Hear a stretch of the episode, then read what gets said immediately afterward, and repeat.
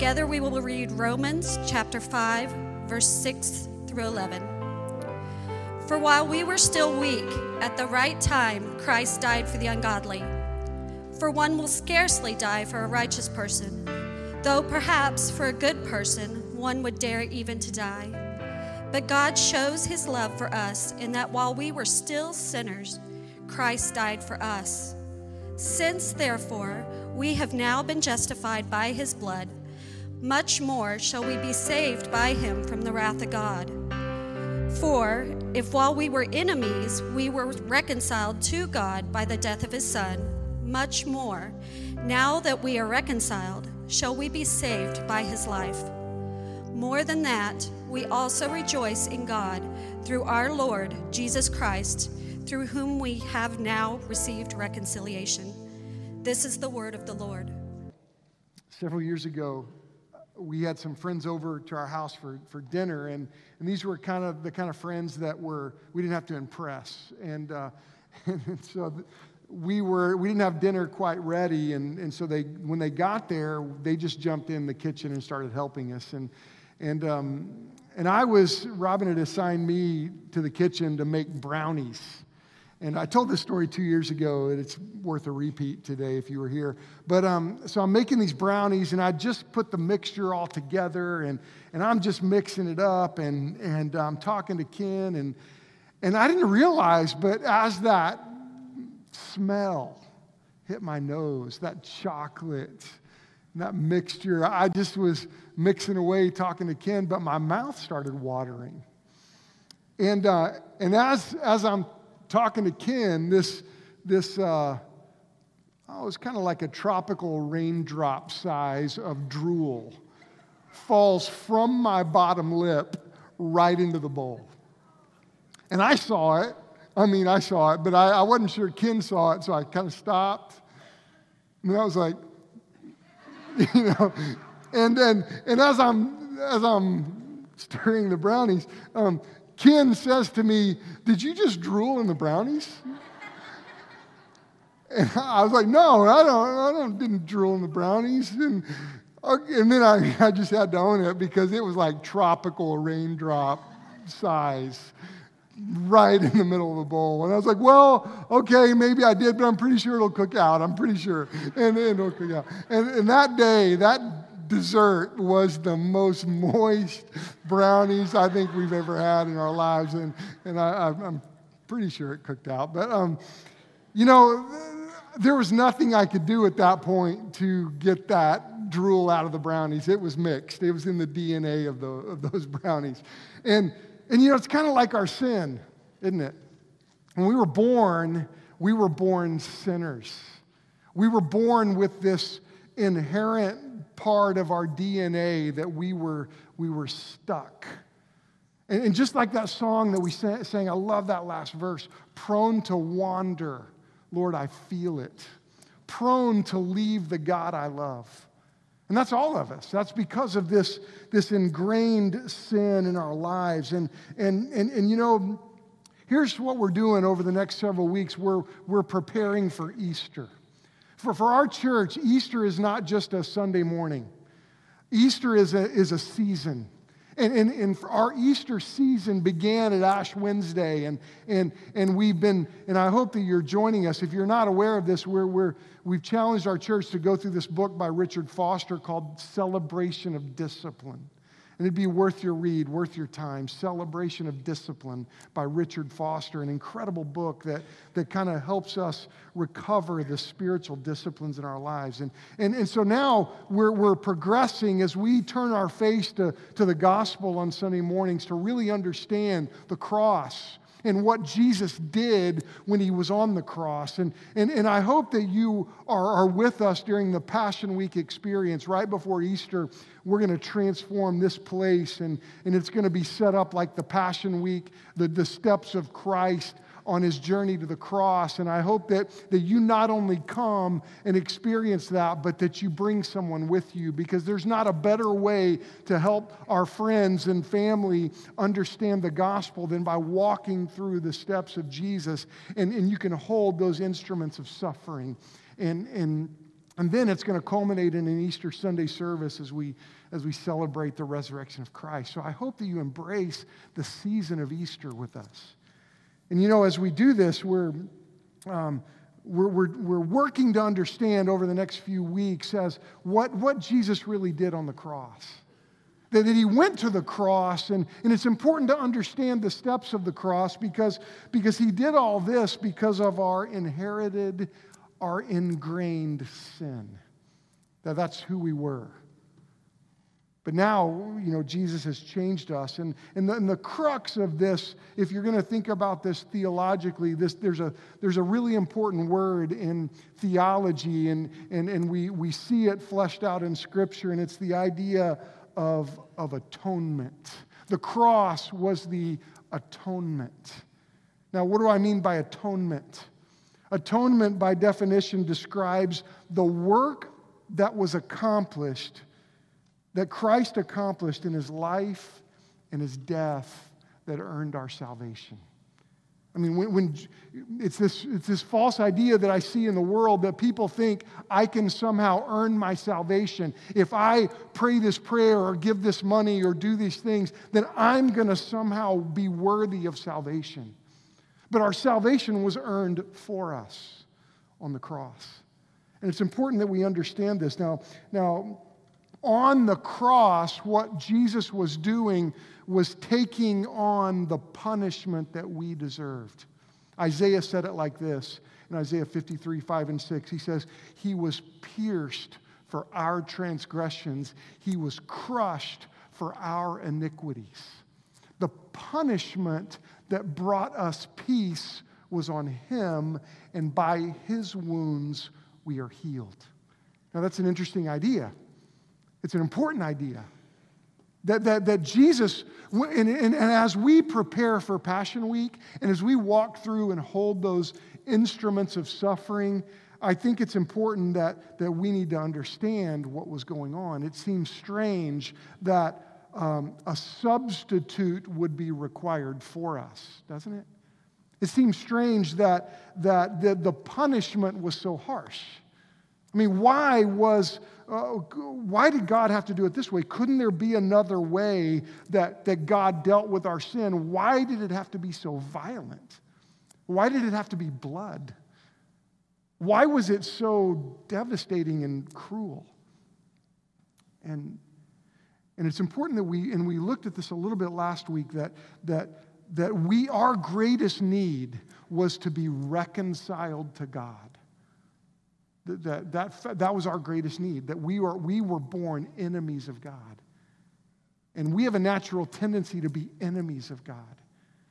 And God, God moved us from this unfavorable position to a favorable position. And He did that on the cross. And here's the reality, and, and, and we've got to understand this. The Bible's very clear on this that God will deal violently I want you to think about this. God will deal violently with all evil and injustice. And, and this includes our own evil, our own sin. Now, now the, the scripture is authoritative, and the scripture reveals the, this truth that God deals violently with evil. And so th- this is where we begin today. As we, we're, we're going to be in Romans 3, Romans 5, what Brandy just read for us. So I want you to turn to Romans 3, and, as, and we're going to kind of springboard from where we were last week as we understand the cross, understand this punishment, and investigate. Eh, it's my prayer that we can investigate the cross and, and understand our need for a substitute, that, that understand the punishment that God went through for us. Now, point number one, if you have your notes, I want you to follow along with us that and I mentioned this last week, but I want it to be a focus this week that, that God is the most offended party in every sin. And this is important for us to understand that when sin occurs, when you and I rebel against God and rebel against uh, someone else, that God is the most offended party.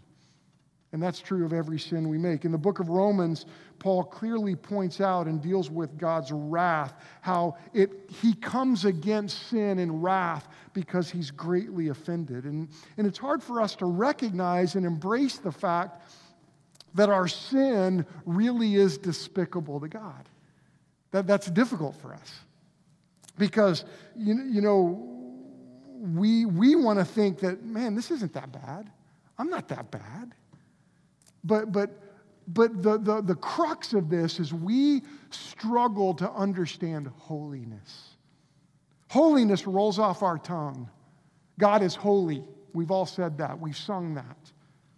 But, but it's difficult for us to wrap our minds around the holiness of God.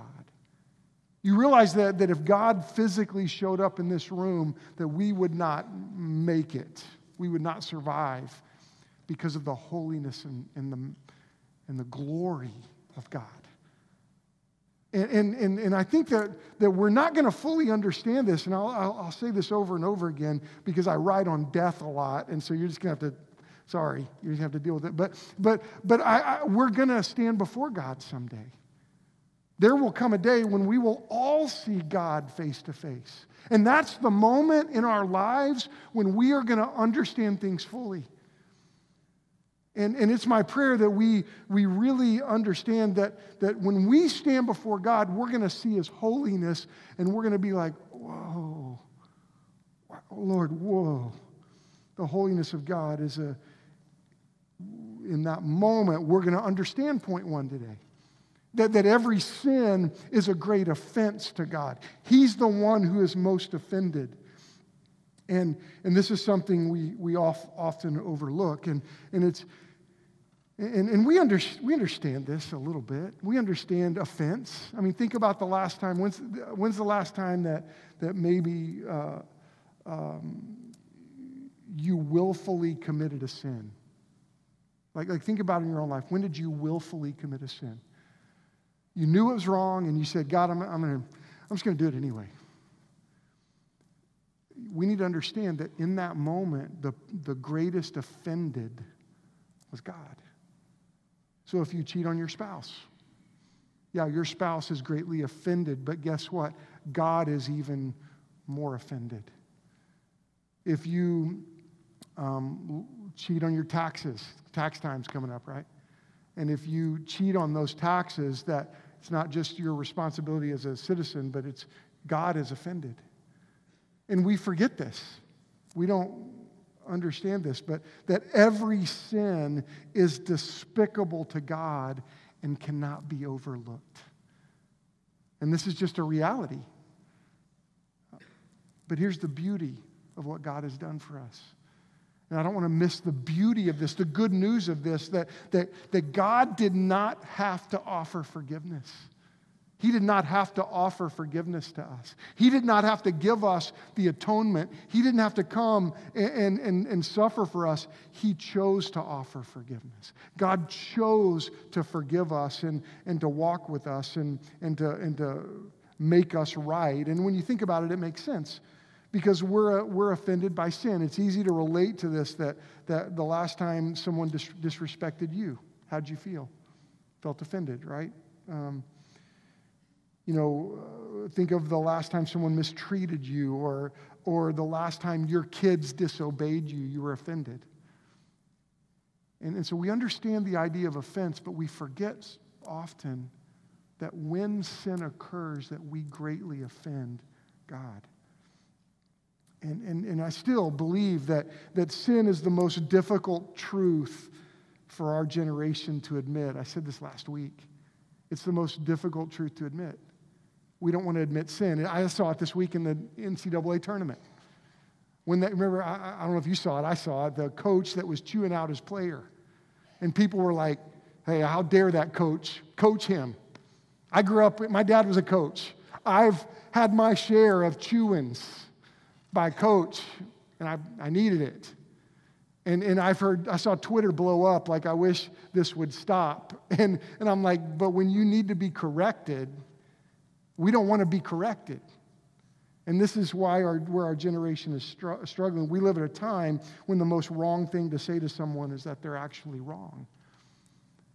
And we struggle with the punishment on the cross because we, we, we think that our sin is no big deal. We think we justify our sin, we justify our, our lives because we struggle with this idea that we are at the center of the universe. And we do our best to de God God. Have you ever tried that in your life? Uh, that's part of our prone to wander. We want to take God off his throne. The, the, the, challenge is that's impossible. We're not able to take God off his throne. Look at me at Roman, look with me at Romans 3. We see that sin actually does exist. And what's important to understand is that, that God has given us His Word to help us recognize how sin easily entangles us. Romans 3 23, what does it say? For all have sinned and fall short of the glory of God. Every time we, we sin, we're, we're essentially saying that, that, that God, you have no say in how I spend my money, how I live my life. God, you have no say in this. I'm going to do it the way I want to do it. That's what sin is. Sin is this, this statement to God, Lord, I will not submit to you. And it is with, we, we as believers have learned the, the, that I, I don't come to God on my own terms. I come to God saying, Lord, I surrender to you. You are Lord. That's what coming to Jesus is. It's what being saved is. It's you coming and, and, and Lord, you are Lord. I'm no longer Lord. And we're missing this in a lot of our churches today because we're just making God fit in our world. And, and, and the truth is, it's not how God's going to fit into my life, it's how I'm fitting into His.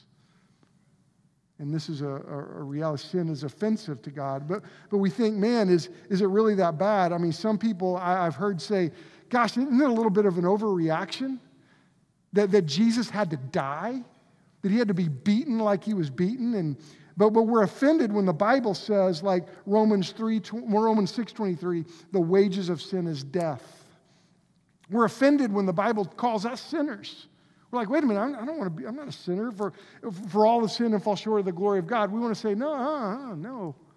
This is what's the hardest thing to, com, to, to communicate today that sin exists and it's destructive. And, and, and uh, part of me thinks, what kind of God would make these claims? What kind of God would set these demands? Look at verse 24 in Romans 3. For all have sinned and fall short of the glory of God and are justified by his grace as a gift through the redemption that is in Christ Jesus, whom God put forward as a propitiation by his blood to be received by faith. We see, and this is, and I would love for you to write this down, that, that redemption and propitiation made the cross absolutely necessary. Now, I mentioned the, these two words this week, this last week, last Sunday, but I want to say it again. Redemption and propitiation are absolutely necessary. And it made the cross absolutely necessary. Redemption means to buy back. And what Jesus was doing on the cross as he suffered for you and me, and as we engage the instruments of suffering in a couple of weeks, I want you to recognize that this was, was required for redemption, to buy you back. Redemption, uh, Romans 3 says, we are justified by his grace as a gift through redemption. That is in Christ Jesus. And think about this, verse 25, whom God put forward. God put himself forward as a propitiation by his blood to be received by faith. The propitiation is this moment when God made you and I favorable. We were unfavorable. And propitiation is this big word that is not in our normal vocabulary, but it's this reality that God made us favorable. We were completely offensive to God until Jesus made us right. And He, he made us he, favorable to a holy God. And when we stand before God someday, we're going to be like, oh, Lord, there's nothing because I could have done to, to make myself favorable.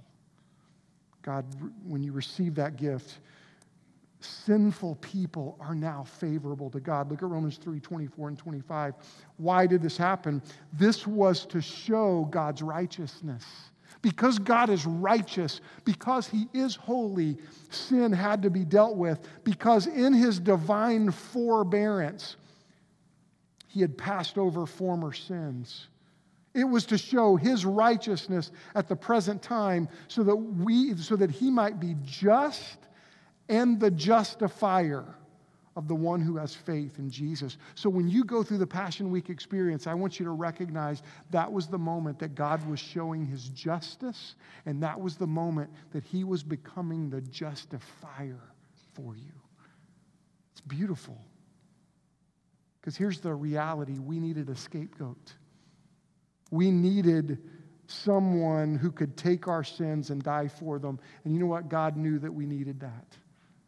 God knew that, that we didn't need a military leader. The, the disciples, the, the, the Jews thought Jesus was going to come and deliver them from the Romans.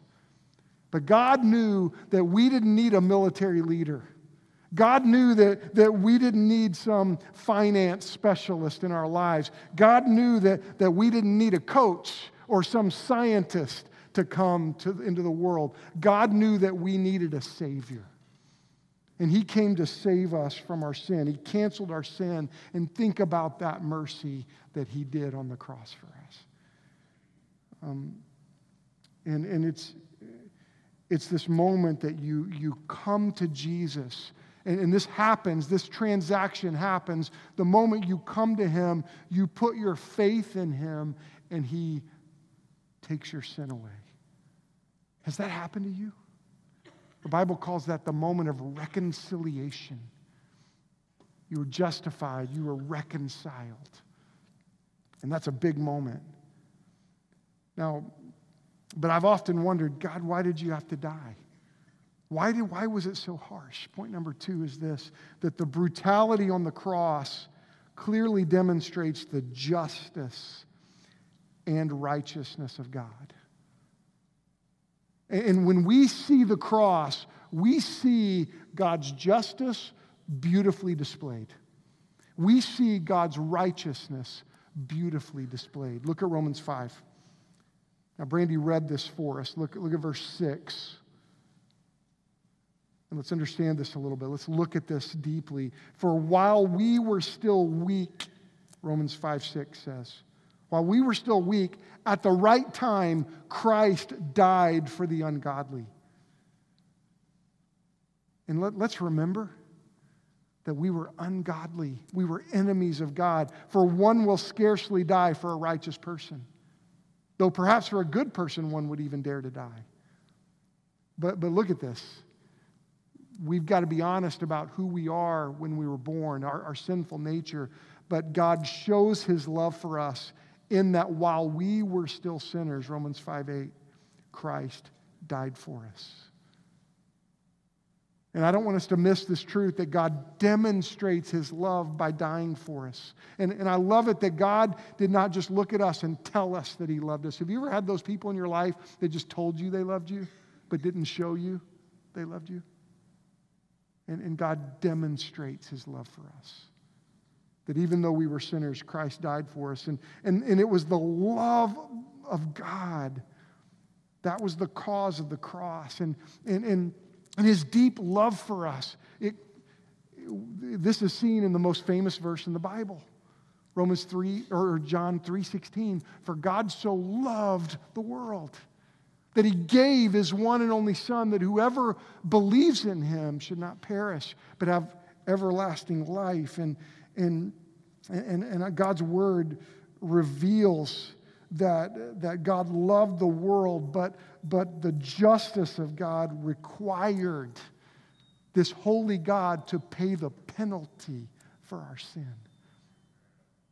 And this is what's big is that, that, that God, this holy God, and we'll understand this one day, could not accept us in our sinful condition. And that's why he came. We were unfavorable, and we forget this. Romans 5 continues, verse 7 For one will scarcely die for a righteous person. Though perhaps for a good person one would dare to die, but God demonstrates his love for us in this that while we were sinners, Christ died for us. And I want us to see that salvation is clearly of God. Now, think about this salvation is clearly of God, but it's also from God. Christ had to die.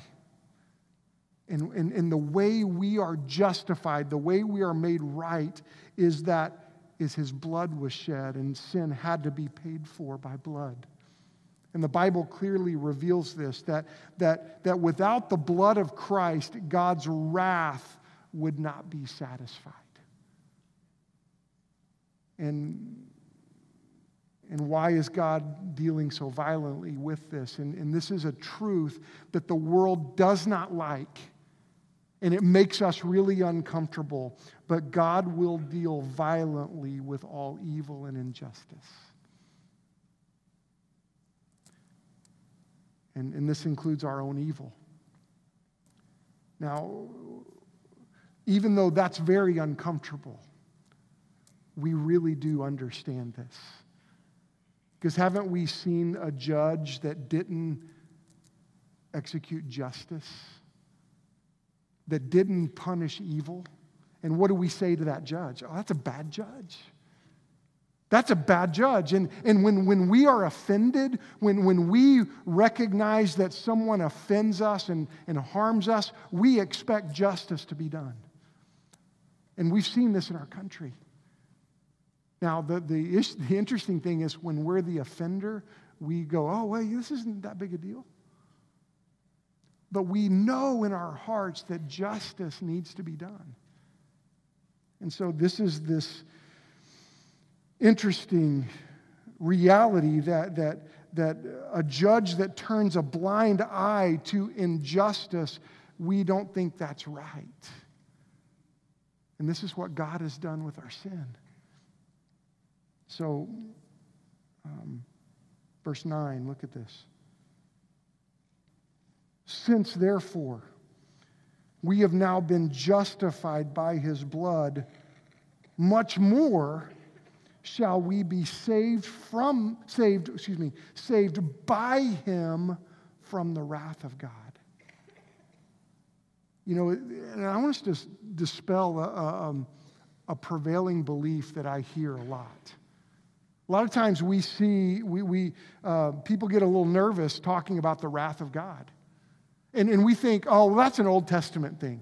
You know, in the Old Testament, God was wrathful and God was seen as this angry God that brings famines, plagues, and suffering and war. But in the New Testament, oh, Jesus, no, he turns the other cheek.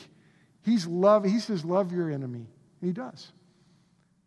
But and the argument goes like this the Old Covenant, God brings about all these things in the New Testament uh, that God is, in the Old Testament, God is bad tempered, but in the New Testament, he's a lot softer. But here's something I want you to know about the Bible. And if you really study it, you understand God's wrath and mercy are equally revealed in both the Old and the New Testaments. And if you study the Bible, you recognize that in, in both the Old Testaments, eh, Old Testament and the New Testament, you see God's wrath and God's mercy revealed. The Old Testament is filled with these beautiful descriptions of God's patience, God's love, but do you know that? You know that in the New Testament, it's Jesus who's giving the most vivid and, and clear pictures of hell. It's Jesus that's doing that. In the script, when the scripture talks about hell, you see, you see the, the, the, the love and justice of God ratchet up. It's, it's like a, it, there's, there's just as much wrath of God in the New Testament as there is in the Old. And so let's not buy into that lie. And, and though it does, though in many ways what I'm preaching today is quite an unpopular message, but it's the truth. But here's what I want us to see the cross was so harsh because the sacrifice of Christ satisfied the wrath of God. And this is the good news. That the, that the cross was so brutal, and Jesus took that punishment for us because the wrath of God had to be satisfied. And it took God Himself to come and do that. But the sacrifice of Christ also reveals the grace of God. And this is the good news. This is why we need to understand this that, that when you look at this, the, that redempt, at redemptive history, think about this. All through the Bible, you see in the Passover that, that the, the, the lamb had to be killed and, and the blood on the doorpost had to be applied because the, the, the death angel passed over because of the blood. If you look at the study of Yom Kippur, which is the uh, Jewish feast, that, that they would come and they would sacrifice a bull, a blood sacrifice would be made for the sins of the priest and the sins of the people. And, and all through Scripture, here's what you see you see God standing over the world in both wrath and love. And for us not to understand that the wrath of God is a reality on, on humanity, a deserved reality, we're misunderstanding God. And this is why it moves us to be urgent to share the gospel. This is why the, the wrath of God, the, the fact that Jesus was faithful to warn us about hell and say, look, God is holy and a Savior came to do something for you. As a Christian, it moves us to urgency, like the world needs to know this. It's, it's the responsibility of, a, of our highway authorities that put up a sign that says, hey, the bridge is out. That's called responsibility. Because if I'm going down the highway and a bridge is out, I sure want somebody that knows it to put up a sign that says, don't fall off the bridge. And see, we've got to recognize that sin is a big deal. And it required God Himself to give His blood to pay for it. And this is what the Bible reveals. And this is why when you go through the Passion Week experience and you hold those instruments of suffering, I want you to see this. Point three is something I pray we recognize and think about. The death of Christ remains the only sufficient means of reconciliation. That it was Jesus' sacrifice on the cross. That was the only means for us to be reconciled to God. And this is why we should not trust in our own work, in our own power, in our own strength. Look at Romans 5 10 and 11. For while we were enemies, we were reconciled to God by the death of his Son. We were enemies of God. And, and while we were enemies, we were reconciled to God by the death of his Son. Much more, now we are reconciled we shall be saved by his life. More than that, we also rejoice in God through our Lord Jesus, through whom we have now received reconciliation. And the cross was so brutal because we needed a scapegoat, we needed some help, and God came for us. And, and we see that God on the cross is both the just one who paid for you, the only one who was just enough to pay for your sins. He was also the justifier, the one who could justify your life and give us the opportunity to stand in the presence of a holy God and experience this amazing gift of reconciliation. Now, think about that. You and I can be right with God. Wow. In the face of holiness. I mean, the punishment and suffering of Christ is this is beautiful when we see it in light of God's mercy, Christ who took our place. And, you know, uh, I've, I've, we've been reading a book by D.A. Carson called Scandalous. about the cross. And he writes this Do you want to see the greatest evidence of the love of God? Go to the cross.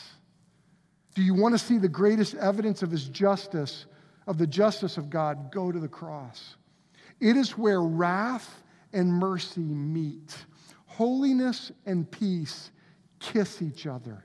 The climax of redemptive history is the cross. Now, look back at Romans 5:11. Can you do this? Can you say this? We also rejoice in God. Can you rejoice in God right now? Through our Lord Jesus Christ, through whom we have now received reconciliation. Can I tell you about reconciliation? Reconciliation, the gift of reconciliation is one to receive. The, the gift of reconciliation must be part of your past. Can you look at a moment in your past when you can point to that you say, that was the moment I received reconciliation? That was the moment that, that Jesus entered my life. That was the moment that, that I was saved. Can I, can I ask you to, to, to look back at your past because reconciliation must be a part of your past. And if it's not a part of your past, maybe today's the day that God is opening your eyes and helping you see that you need this gift. Maybe you've been trusting in your own works or your own things, your own life to help you. Maybe you've not surrendered to the Lord. Maybe you came to God and said, God, I'll come to you if you do this and this. No, that's not lordship. You come to the Lord and say, Lord, you're Lord. You're Lord. Reconciliation has to be part of your past. The gift of reconciliation, you know what it produces? It produces continual life transformation. Why is that? Because the Holy Spirit is indwelling in you. And here's one of the ways you know you're saved is that the Holy Spirit convicts you, the Holy Spirit leads you, the Holy Spirit teaches you, the Holy Spirit guides you. And, and this is this continual life transformation as you grow up in your faith. This is what reconciliation does. And, and let me tell you this this is a, a reality that is so important for the world to understand that the gift of reconciliation continues to produce well after the grave. And this is a truth that life is not the end. And you know, I'm writing this, I'm working on this book about death and dying because it's my thing for whatever reason. God, God's called me to this. And uh, one of my friends said, You know what I can't wait to see? I can't wait to see what you do when you know you're dying. I was like, Well, I already know that I'm dying. I don't know when.